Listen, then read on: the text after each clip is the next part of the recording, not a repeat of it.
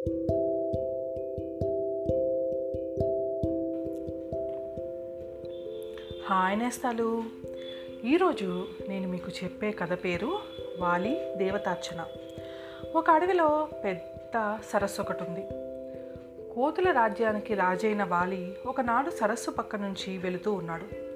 అతను అక్కడికి చేరుకునేసరికి సరిగ్గా సాయంత్రమై భక్తులంతా దేవుడికి పూజ చేసే వేలైంది వాలి గొప్ప శివభక్తుడు.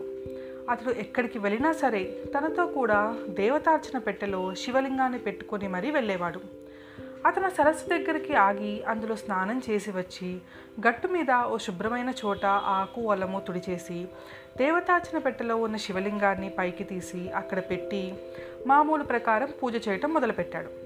అతను పూజ చేస్తుంటే ఆ అడవిలో వేటాడుతూ తిరుగుతున్న చెంచు వాళ్ళు విల్లులు బాణాలు పుచ్చుకొని ఆ పూజ చూస్తూ నిలబడ్డారు. వాళ్ళు చంపి తెచ్చిన మృగాల్ని ఓ చోట కుప్పగా పడేసి వాళ్ళు కూడా భక్తితో శివలింగానికి నమస్కారాలు పెట్టారు. వాలి పూజ చేస్తున్న ఆ లింగాన్ని చూసిన కొద్దీ వాళ్ళకి భక్తి ఎక్కువైపోయి అయ్యో మనకు కూడా ఇలాంటి దేవుడుంటే రోజు ఎంచక్క భక్తితో పూజ చేసుకుంటాం కదా అనిపించింది.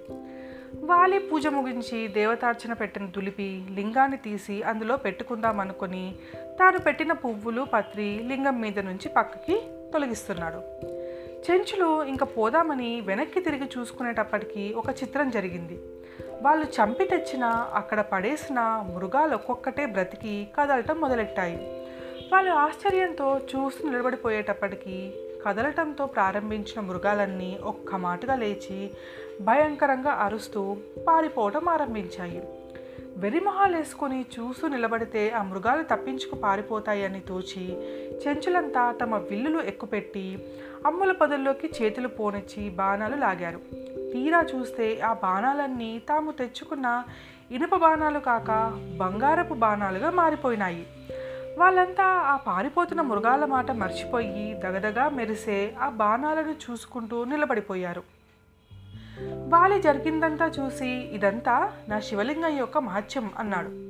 చెంచుల మాట విని వాలి కాళ్ళ మీద పడి మహిమగల ఈ శివలింగాన్ని మాకు ఇచ్చేయండి మేము పూజ చేసుకుంటాము అని ప్రార్థించారు. వాలి వికవిక నవ్వి మీ మొహం మీకు పూజ ఏంటి? పోండి అన్నాడు. ఏమండి అలా తోసి పారేస్తున్నారు. మేము మీకు మళ్ళీ భక్తులమే అన్నారు చెంచులు. ఏడ్చినట్లే ఉంది మీ మాట. భక్తిలో నాకు మీకు సాట. దోమకి ఏనుగుకి ఎంత వార ఉందో మీ భక్తికి నా భక్తికి అంత వార ఉంది. ఇంతకీ మీకు లింగం కావాల్సి వస్తే ఎక్కడైనా తెచ్చుకోండి కానీ నా దేవుణ్ణి నేను ఇవ్వను అని చెప్పేశాడు వాలి. మరొకడు మరొకడు అయితే చెంచులు బలవంతంగా లింగాన్ని లాగివేసి ఉంచుకుందరు కానీ వాలి చాలా బలమైనవాడు. కనుక భయం వల్ల వాళ్ళు మారు చెప్పక తమ దారిన వెళ్ళిపోక తప్పలేదు. శివుని మీద ఉండే భక్తి కొద్దీ వాళ్ళు ఆ లింగాన్ని విడిచిపెట్టలేక దాని వైపు చూస్తూ వెళ్ళారు. వాలి లింగాన్ని తీసి పెట్టెలో పెట్టుకుందాం అనుకునేటప్పటికీ అదేం చిత్రమో కానీ ఆ చోటు నుంచి అది ఊడి వచ్చింది కాదు. ఇదేమిటి? ఇంతలోనే ఎలా పాతుకుపోయింది లింగం? అనుకుంటూ వాలి దాన్ని గట్టిగా పట్టుకొని తీయబోయాడు. లాభం లేకపోయింది. ఒంటి చేతికి సాధ్యం కాకపోవడం చూసి రెండో చేయి కూడా జోడించి కదిల్చాడు. లింగం కదల్లేదు. తన తోకతో లింగాన్ని చుట్టి ఊపిరి బిగబట్టి బలవంతాన చేర్చి లింగాన్ని పెకిలించబోయాడు. కానీ కొంచెం కూడా కదల్లేదు ఆ లింగం. వాలీకి చాలా ఆశ్చర్యం వేసింది. పెద్ద పెద్ద పర్వతాలని ఇట్టే పెకిలించి వేయగల బలం అతనిది. అలాంటప్పుడు ఈ చిన్న లింగాన్ని కదల్చలేకపోవటం ఏమిటి? నా మీద దేవుడికి ఏదో కోపం వచ్చింది. అందుకే ఇలా తన మహిమ చూపిస్తూ ఉన్నాడు అనిపించి కళ్ళ వెంట నీరు కారుస్తూ లింగానికి సాష్టాంగ నమస్కారం చేసి స్వామి నేను చేసిన అపరాధం ఏమిటి నువ్వు ఊడి రాకుండా ఇక్కడే స్థాపితమైతే ఎలాగా? మనం ఇంటికి పోవద్దా? అక్కడ కోతులన్నీ నా కోసం ఎదురు చూస్తూ ఉంటాయి. రా వెళ్ళిపోదాం అని అనేక విధాల ప్రార్థించాడు. అప్పుడు శివుడు వాలికి ప్రత్యక్షమయ్యి బాలి నాకు ఇక్కడ ఉండిపోవాలని ఉంది. ఇక్కడ భక్తులు స్నానం చేసి నన్ను సేవించటానికి వీలుగా ఇక్కడే సరస్సు కూడా ఉంది కనుక ఇంకా కదలను అన్నాడు. అప్పుడు వాలి తెలిసొచ్చింది. నేను ఈ చెంచుల కన్నా గొప్ప భక్తుని అనుకున్నా. దేవుడు నా ఒక్కడి సొత్తే అని అహంభావంతో ఈ లింగం మీకు ఇవ్వను పోండి అన్నాను. నాకు భక్తులంతా సమానమే. భక్తులందరికీ నేను దేవుణ్ణే అని నాకు చెప్పటం కోసం శివుడిలా చేసి ఉంటాడు అని తెలుసుకున్నాడు. స్వామి నేను ఆ భక్తుల్ని చులకన చేసి మాట్లాడినందుకు నన్ను క్షమించు. నిన్ను విడిచి నేను ఒక్క క్షణం కూడా ఉండలేను. కనుక ఇంకా ఆలస్యం చేయక నన్ను అనుగ్రహించి నాతో రావలసిందే అని బ్రతిమలాడుకున్నాడు. కానీ అంతకు ముందే శివుడు అంతర్ధానమైపోయాడు. పాపం వాలికి ఏమీ తోచింది కాదు.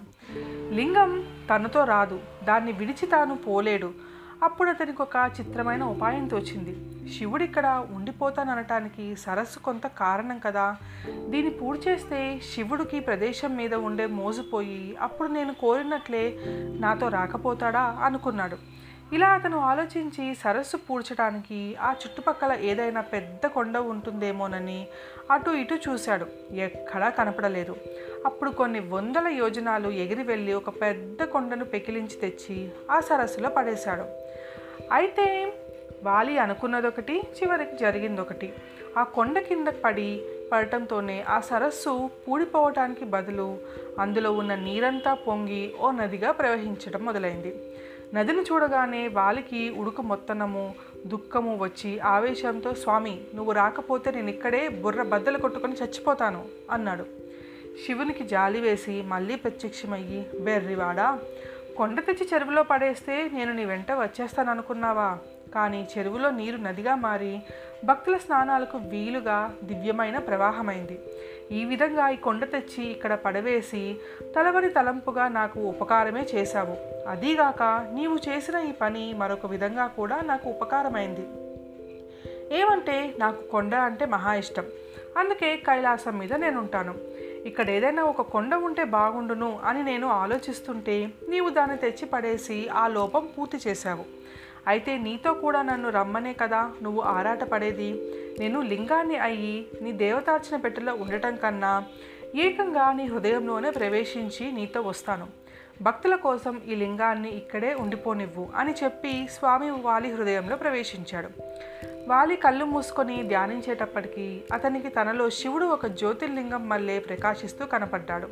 వాలి ధన్యోన్య అయ్యా అనని సంతోషిస్తూ మనసులో ఉన్న శివుని ధ్యానించుకుంటూ ఇంటికి వెళ్ళిపోయాడు. మర్నాడు చెంచులు వచ్చి అక్కడ ఉండిపోయే శివలింగాన్ని కొత్తగా వచ్చిన కొండని కొండ పడటం వల్ల ప్రవహించిన నదిని చూసి పొంగిపోయారు. నాటి నుంచి రోజు రెండు పూటల స్వామిని భక్తితో పూజ చేసుకుంటూ వారు ధన్యులయ్యారు. భక్తుల కోరికలు నెరవేర్చే ఆ పరమశివుడు ఈ విధంగా అటు వాలిని ఇటు చెంచులను కూడా సంతృప్తిపరిచాడు. ఇది నేస్తాలు ఇవాళ కదా మళ్ళీ ఇంకొక కథతో రేపు కలుసుకుందాం. మీ జాబిల్లి.